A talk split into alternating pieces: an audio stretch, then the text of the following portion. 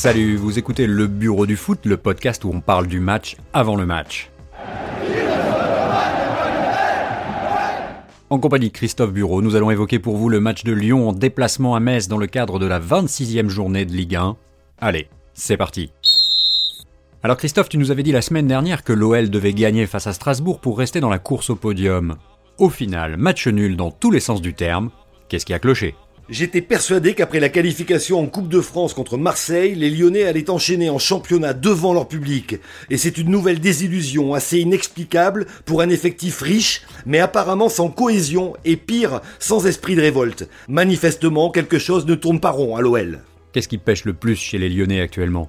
Le manque de niaque, l'absence de réactivité. À la moindre difficulté, les joueurs plongent mentalement et ne parviennent plus à redresser la tête. Et le comble pour un tel effectif, c'est la pauvreté du jeu proposé. Et je constate que sur le terrain, l'OL n'a pas de leader capable de réveiller une équipe qui n'a pris que 2 points sur 12 lors des 4 derniers matchs. Est-ce que Rudy Garcia a encore les moyens d'inverser la tendance?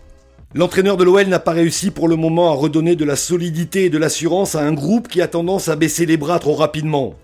On ne peut pas dire que son bilan depuis son arrivée en octobre dans un climat de défiance soit satisfaisant. Il n'a toujours pas réussi à insuffler un nouvel élan. Si on se projette maintenant sur le déplacement à Metz, un chiffre à avoir en tête avant cette rencontre? Deux chiffres. 24 ans que l'OL n'avait pas été aussi mal classé après 25 journées. Et 6 comme la série de victoires de l'OL contre Metz et autant de clean sheets sur les 6 dernières confrontations. Une attente particulière lors de ce match? Oui, et même une vraie curiosité. On devrait assister au grand début sous le maillot lyonnais de Bruno Guimaraes. Le Brésilien âgé de 22 ans, capitaine de la sélection olympique, arrivé cet hiver pour 20 millions d'euros, s'il ne va pas révolutionner l'équipe à lui tout seul, va déjà donner un peu de fraîcheur à un groupe qui donne parfois l'impression de subir les événements.